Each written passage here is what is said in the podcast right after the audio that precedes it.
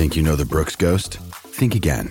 Introducing the all new, better than ever Ghost 16. Now with nitrogen infused cushioning for lightweight, supreme softness that feels good every step, every street, every single day.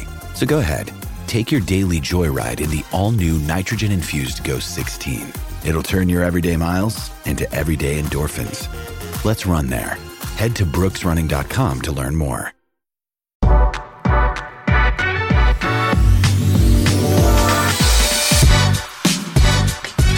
Welcome into the Nick Bahe podcast and uh, a very special episode. And you know, there's a saying, better late than never. Well, that applies to today. I know college basketball has tipped off for a few days now, but I really wanted to give you my Big East Conference preview. Uh, before we dive into it, uh, make sure you subscribe to the pod, man. Pod is available anywhere you can download podcasts, but make sure you subscribe. Yes, it helps me, but it also helps you. Make sure you never miss an episode. We got tons of good stuff. Obviously, it's basketball season, football season colliding. Uh, still got some interesting things with uh, with with hoops that we got to dive into, and with uh, Husker football as well. So make sure you subscribe to the podcast. All right, m- my Big East preview. I mean, I, I, I'm there's not a conference I've I've followed closer and been more involved with than the Big East over the last uh, five, six, seven years or so. This is my uh, sixth year covering the league for Fox Sports One as an analyst. Uh, so I, I, have been intimately involved with all 10 teams, all the coaches, uh, all the players, kind of their their arc of their last three or four years, where they're at, all those sorts of things. So I feel like uh, I feel like I have a great feel for this conference and each team. So what I kind of want to do is dive in uh, to each team. I give you my predictions on on how I kind of forecast uh, maybe the final standings, looking at the uh, at the beginning of March, and then also got some uh, some superlatives and some oh, preseason awards I want to hand out as well. So uh, this is this is going to be fun. Let's dive into. Let's start with Butler. So you you look at at last year you know, well, Butler was uh, a couple of nuggets here. Butler was one of eight schools to win an NCAA tournament game from 2015 to 2018, and that streak was broke last year. Which is obviously, uh, you know, Butler has a standard. It was the second losing season uh, since 2005. Uh, so you could tell there was some some frustrated. Uh, you know, Coach Coach Jordan was frustrated. A lot of people around the program were frustrated with how things went. Um, but you know, I think they're that's one of the best programs in the country, and uh, I expect them to bounce back. Uh, they're really good at home. They've won uh, 51 consecutive non-conference home games, second behind Duke. So they're pretty good at Hinkle Fieldhouse. And when you looked at last year, LaVall Jordan reading some different quotes uh, from him, he was disappointed in the defense and their ability to sustain it and get stops last year. Their inability to string together stops didn't allow them to play in transition. So they were constantly going against a half court set defense, which m- makes life hard. And I just think they found out last last year they got a they had a hard time scoring some nights without Kelan Martin.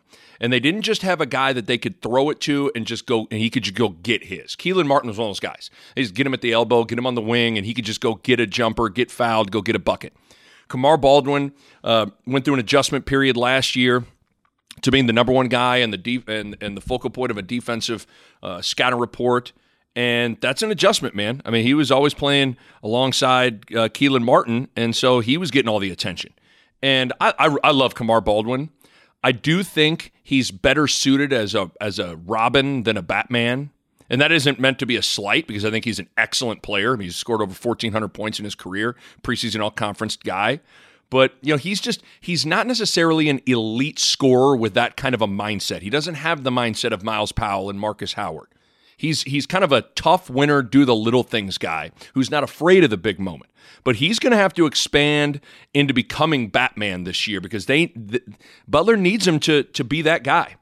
And when when you looked at last year as well, Butler's margin for error was just small because you know they didn't force a lot of turnovers, they didn't get a lot of second chance points, and they they didn't get to the free throw line a lot. That's something I've talked to LaVall Jordan with a lot.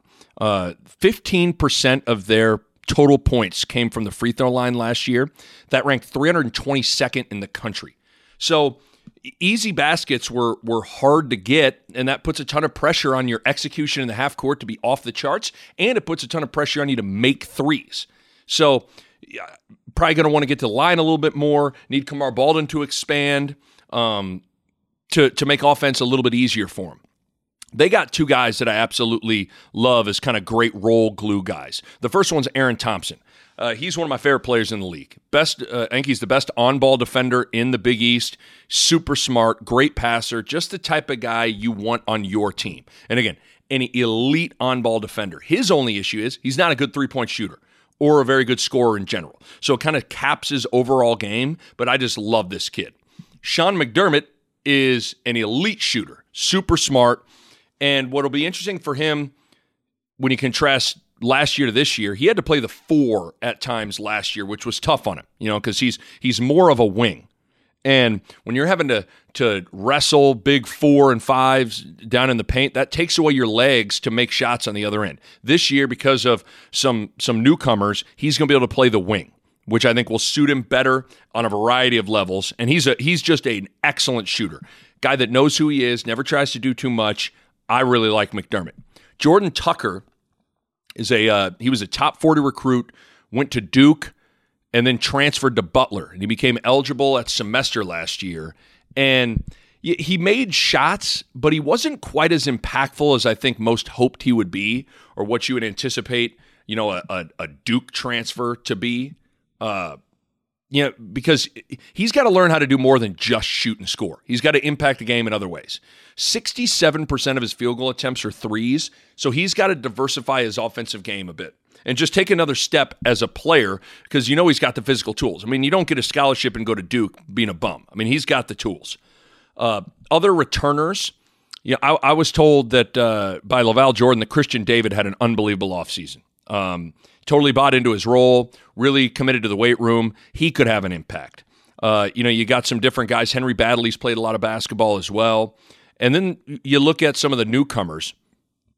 They got an impact transfer in Bryce Nze. 10 points, eight rebounds a game at Milwaukee. He was with LaVall Jordan at Milwaukee, so there's already a relationship. Very unique player.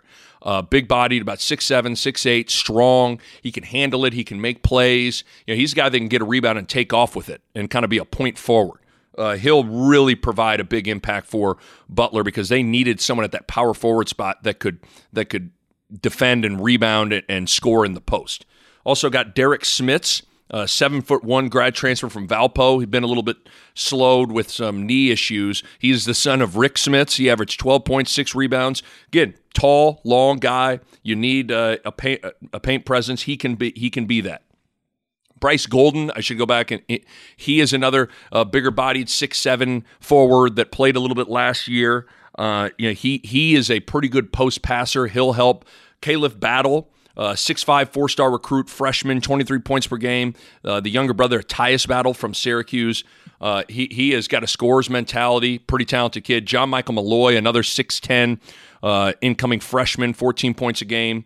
Uh, he, he's strength's going to be an issue, but ultimately, I think he's gonna he, he's gonna absolutely uh, make an impact as his career progresses. So when you look at Butler, you know they're they're uh, they're a little more suited because of the the influx of Nze to have some more diversity with their offense. Uh, I think as long as Baldwin takes another step as a scorer and they can get some of those complementary guys, Jordan Tucker, to make shots, this is a team that you know isn't going to beat themselves and be really rock solid in their execution. I think LaVall Jordan does a really nice job, uh, and that's a proud program, man. They are going to play hard, and I think they're hungry for a bounce back year.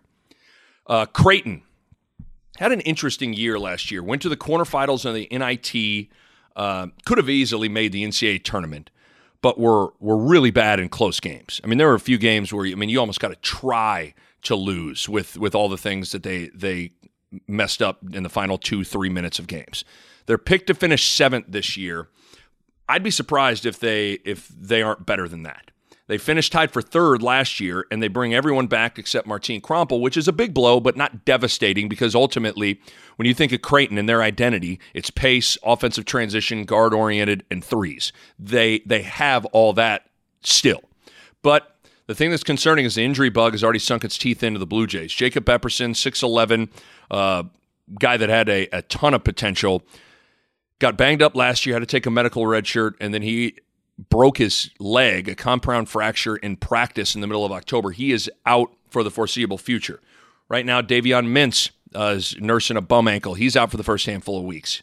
Uh, Damian Jefferson is still nursing that ankle injury from a year ago. Uh, so they're a little banged up. But what they do have is a loaded backcourt.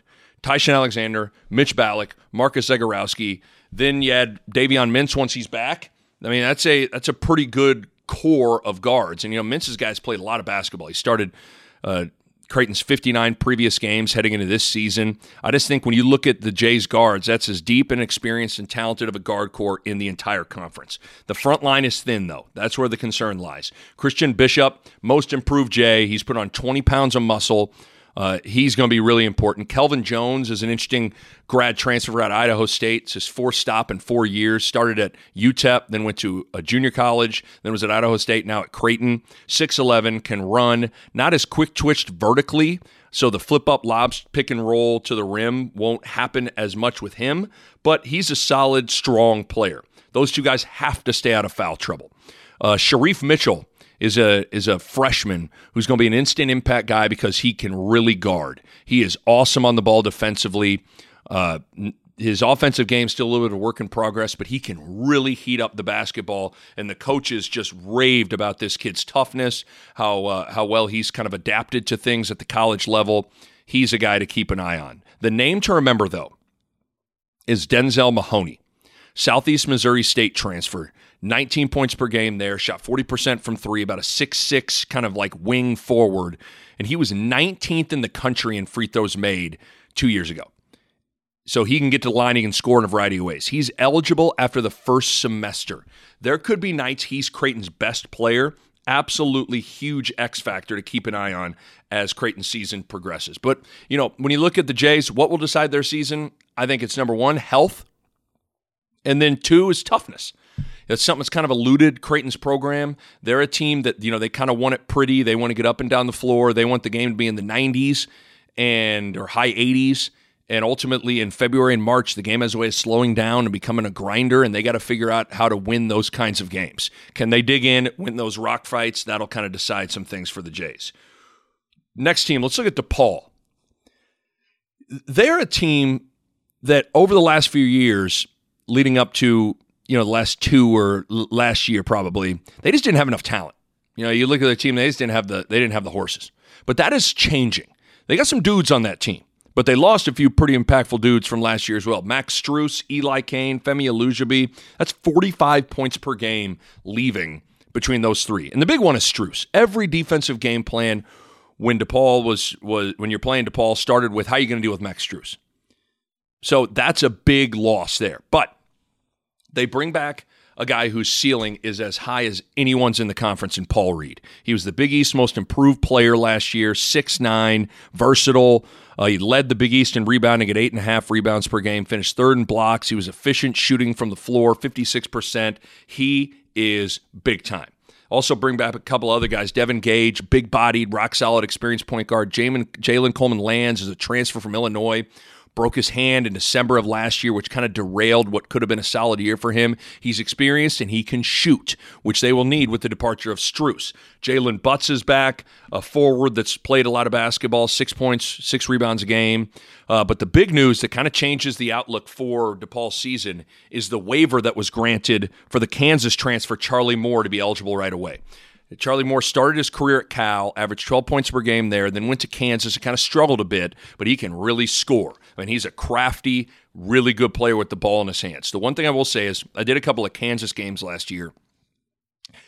I was struck at how small he is. He's a small guard, not very long arms, not very tall, uh, but man, he's skilled and he's got a knack for for scoring. So he's going to really help. So, you know, I mean, listen, you could kind of build a case that DePaul could be a sneaky, interesting team this year. But they they're still in that process of building the foundation of learning how to consistently win. And with the departure of Strus, that makes things tough. But between Paul Reed and Charlie Moore, it's a pretty damn good one-two inside-out combination. Next team I want to talk about is Seton Hall because they're the you know the the preseason favorite to win the to win the Big East. Tons of hype around this team, and deservedly so. They pretty much return everyone. They return eight of their top nine scorers, but the big one that's coming back is Myles Powell. I mean, he's an All American candidate.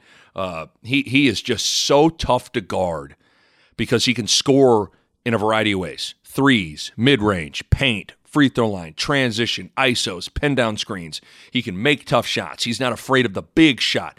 The guy's just a flat out warrior, and that that team they're tough, they're hard nosed, they're experienced, and they know exactly who they are. Plus, that they are unique to go against because they they will throw at you a matchup zone at times. This doesn't get talked about enough with them. I don't I don't get that. They they switch up their defenses. They'll play a matchup zone that gets people a little disjointed. Uh, one of my other favorites in the league is Quincy McKnight. I think he's the toughest player in the league. Tough as nails, great defensively, the perfect guard complement to play alongside Myles Powell and the two other players that are crucial for Seton Hall this year. The first one is Myles Cale. Took a big, big step last year, six-six, versatile, uh, second leading scorer. And then the other one is Sandro Mamukelashvili, really skilled big. These are probably the two most capable offensive shot makers outside of Myles Powell, and people are going to be selling out to stop Powell, sending a double team, really sinking help into the gaps. And if Mamukelashvili and Cale can make teams pay, that changes things immensely. But my concern is this is not a very good three point shooting team. Seton Hall ranked 281st in the country in three point shooting, dead last in the Big East last year. And the inability to make threes puts pressure on you to be perfect. And how well Seton Hall shoots the three, and in particular, Cale and Mamukelashvili score it will dictate a lot because I'm all in on Myles Powell. He's a great player. I think the ingredients are pretty are there for a pretty exciting year for Seton Hall. Next team I want to talk about is Marquette. Boy, been a wild handful of months for Marquette. Stop and think about this.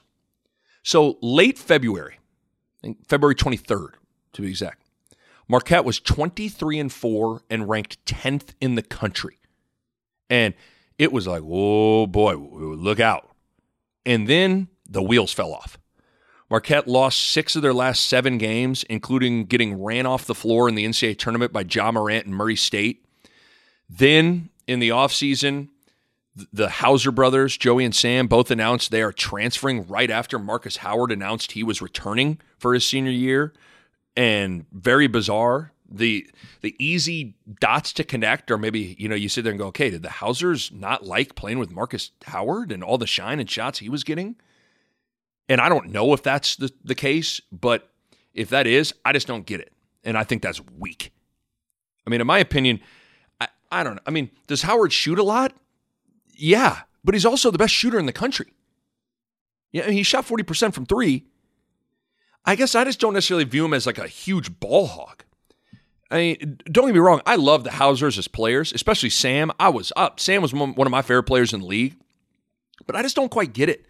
I, I just think it's a bad look for those guys when they were going to be starters, starters on a team that was going to be in the preseason top 10 this year. And they chose sitting out a year and transfer over being starters on a top 10 team. Eh, that's bizarre to me. And who knows what the real situation and reasoning was, but either way, it's head scratching and it changes Marquette's outlook this year.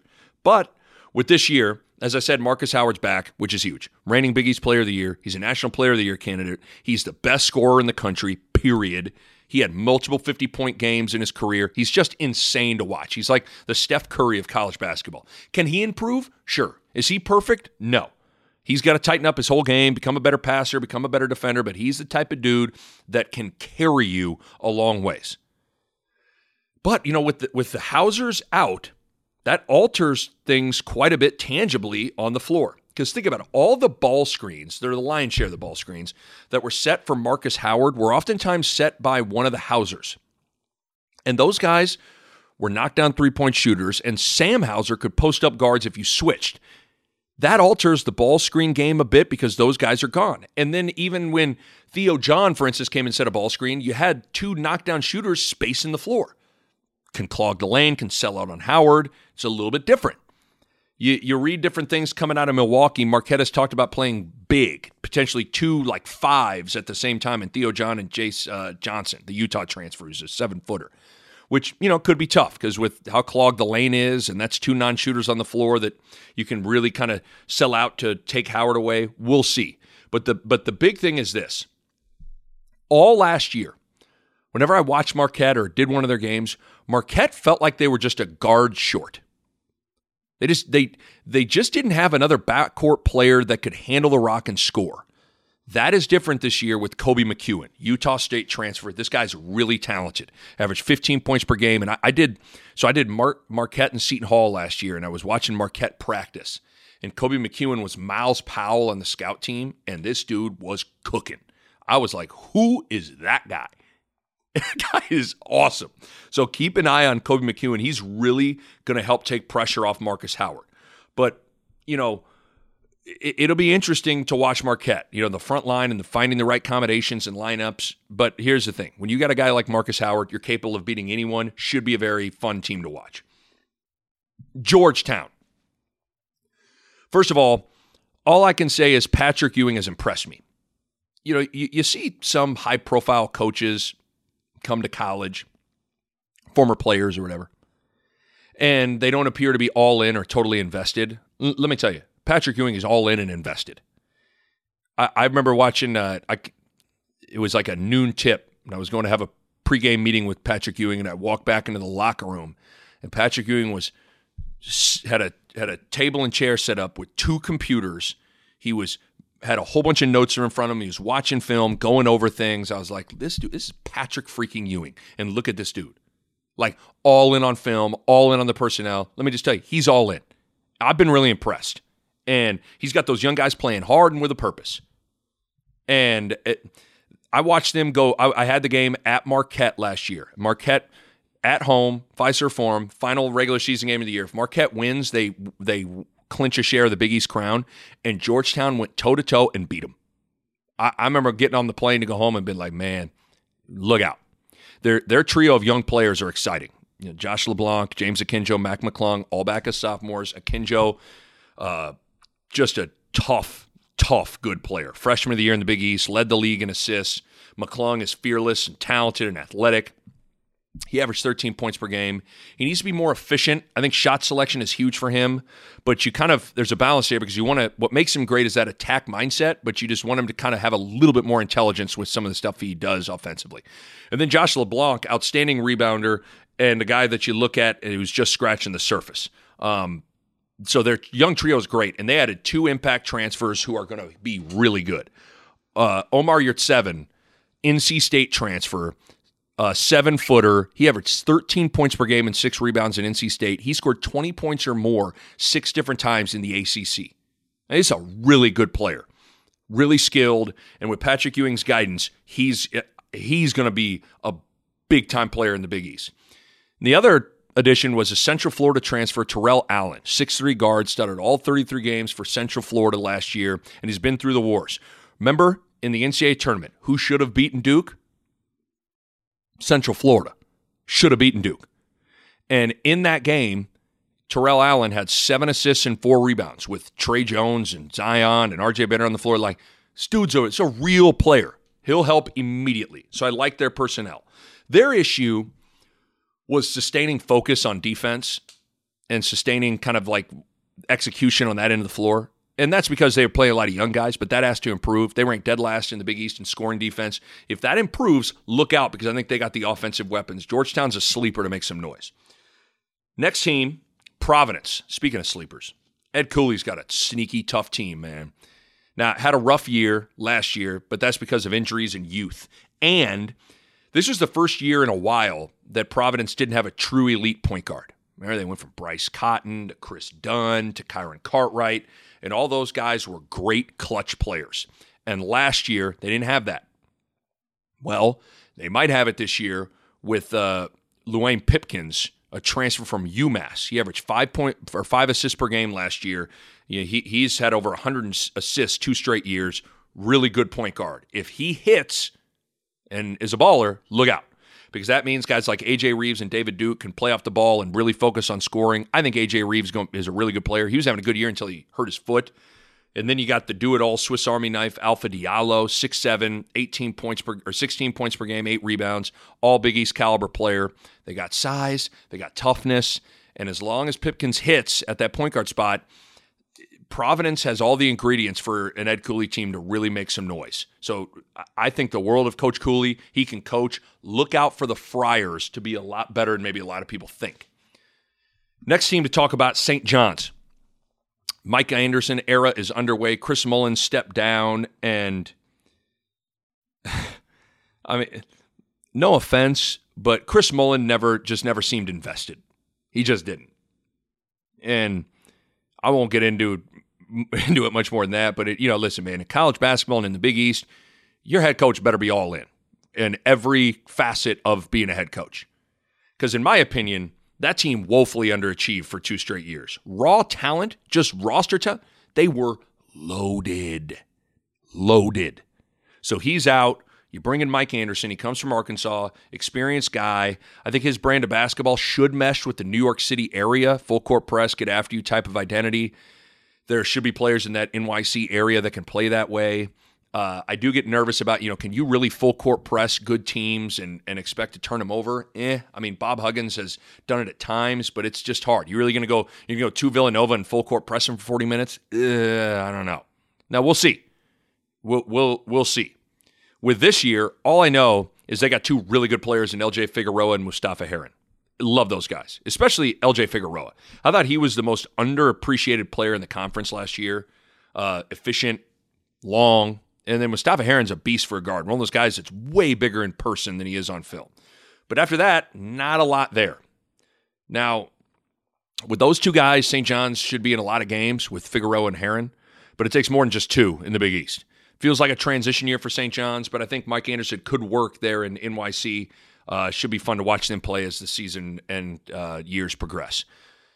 I can't believe we took this long to talk about Villanova. Uh, let's get into Villanova.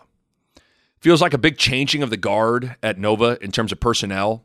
Kind of the the last of the the title dudes departed, Phil Booth and Eric Paschall.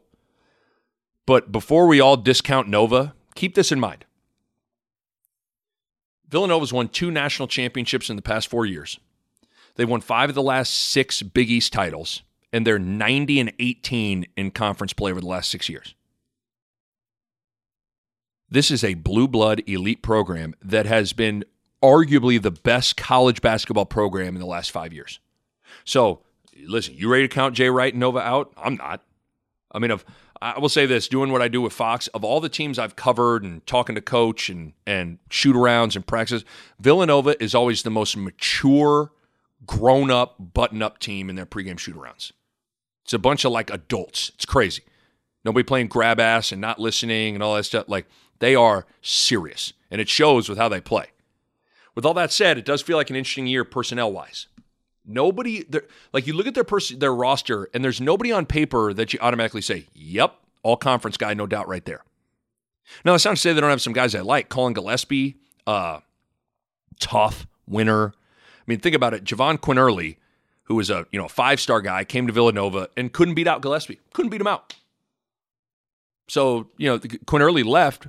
I mean, Gillespie's a, a solid player. Jermaine Samuel, Saddiq Bey, Dhamir Cosby Roundtree all feel like they're ready to take another step. And that's kind of been the MO for this program. Not only do they recruit well, but they develop guys because they stick around. And that core group is in their second and third years at Nova. And this is their model, right? They get guys to stay three or four years and they win. So I think it'd be foolish to think those guys won't take a step.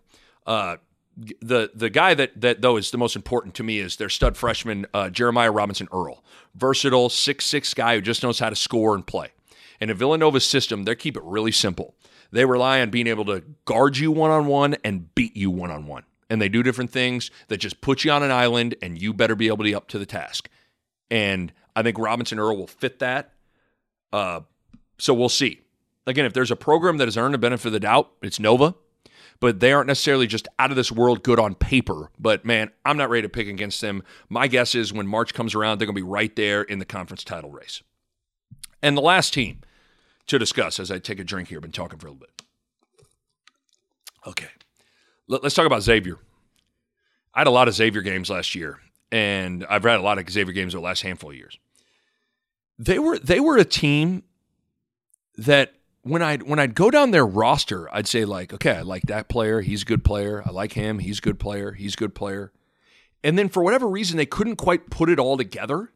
So they were kind of up and down. And when they were down, it was because of two things. Number one, the lack of depth, especially off the bench in their backcourt. And then number two, their inability to make three pointers. They really struggled to shoot it from beyond the arc. Outside of Ryan Welage, their a grad transfer who's now out uh, or graduated. So, you know, a lot of teams would just plug up the lane, make life tough. And I also think it was an adjustment for the likes of uh, Quentin Goodin, Paul Scruggs, and Naji Marshall to adjusting to life without Trevon Bluiett and JP Macura, JP Macura. And I thought at times Goodin and Marshall in particular took bad shots but with all that said, they navigated and hung in there and finished the year strong, winning eight of their last 11 games. Uh, they went to the NIT, lost on the road in overtime at Texas, and they they appeared to have hit their stride late. And you hope that kind of carries over into this year because that whole core is back. Goodin, Scruggs, Marshall, Tyrique Jones. And then they had a grad transfer who I think is a stud. Jason Carter from Ohio. I actually had Ohio played at Xavier last year, and I had that game on TV. And Jason Carter was awesome. Had 17 points against Xavier. Really, really big bodied, 6'8, good player. He'll help. Naji Marshall is a dark horse Big East player of the year type of dude. He's got all the tools. I think Paul Scruggs is great. I actually think Paul Scruggs is their most consistent player. And when Goodin is on, he's awesome. He's just got to improve his consistency, though all in all, if they if they shoot it better from three, this is a team that I think is going to have a big bounce back year. And you know, listen, credit Travis Steele for navigating a, a, tough waters last year, and you know he's got big shoes to fill with Chris Mack and the mark of excellence he left on that program. But I think Steele is up to the task. Look out for the X Men. So there's kind of the teams. My thoughts on each team, and you know, golly, predicting the the the league is this is the hardest I've I think it's ever been to, to really kind of put a pen to paper and predict it because there's not a lot of separation between teams one and two and six, seven, and eight to me. There's no dominant team like Nova the last few years. So I think this is a, a league where, and this is how it sometimes is, one game could separate finishing second or third or finishing seventh and eighth. It's if I had to, I'd I'd predict Seton Hall to win the league. I'd have Nova right behind them. Then I'd have Xavier at three, Creighton four, and then then now you're just I mean it's kind of a coin flip. You know, Marquette at five, Providence six, Georgetown seven, Butler eight, DePaul nine, St. John's ten. But listen, man, uh, who knows? I, have a great feel for these teams, but separating them is the hardest year to handicap the league since its new formed inception, in my opinion. I think the Big East can get six teams in the NCAA tournament. I think the league is really tough this year. Again, they don't have a, a dominant team. They don't have a team that's going to be a one or a two seed, but it's really deep. Uh, I think that I, I, will peg the player of the year, preseason player of the year, is Myles Powell because I think Seton Hall is going to going to win more games than Marquette. So you know, to the victor go the spoils. Freshman of the year, Jeremiah Robinson Earl uh, out of Villanova. Defensive player of the year, my boy Aaron Thompson out of Butler. I think he's a stud. Newcomer, Georgetown, uh, Omer Yurtseven, going to be a really, really good player.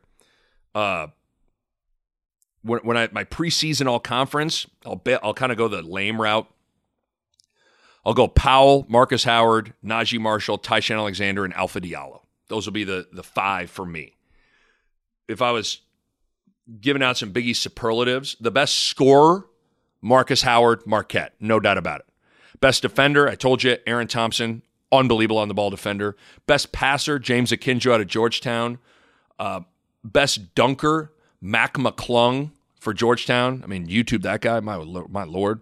Most underrated, I'm gonna go Marcus Zegarowski with uh, at Creighton. I think he's a lot better than people think. Uh, and then the toughest player, Quincy McKnight, Seton Hall. That guy is just. Uh, if I'm going into a dark alley, I want that guy with me. Uh, things to keep an eye on. Went over a couple of them though, but uh, I'm gonna give you seven impact transfers to keep an eye on. Told you about Jason Carter from Ohio to, to Xavier, really good big bodied scorer. Koby McEwen, told you about him. Utah State to Marquette. Uh, will really take pressure off of Marcus Howard. 15 points per game at Utah State can score. Luwane Pipkins, UMass to, UMass to Providence, five assists a game last year, can run the PG. Uh, Omer Yurtseven, NC State to Georgetown, uh, was 13 points a game at NC State. Uh, he'll be a big time player for Patrick Ewing. Charlie Moore, Kansas to DePaul, really talented scorer. Uh, not a very big guy, but he can score.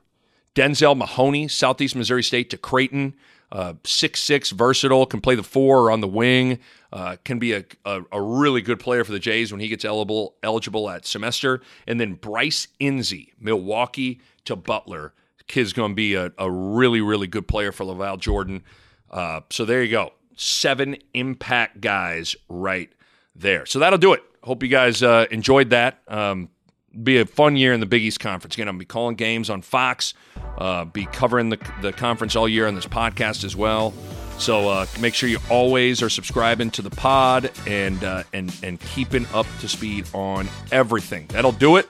Uh, should be a fun, fun year in the Big East. Peace.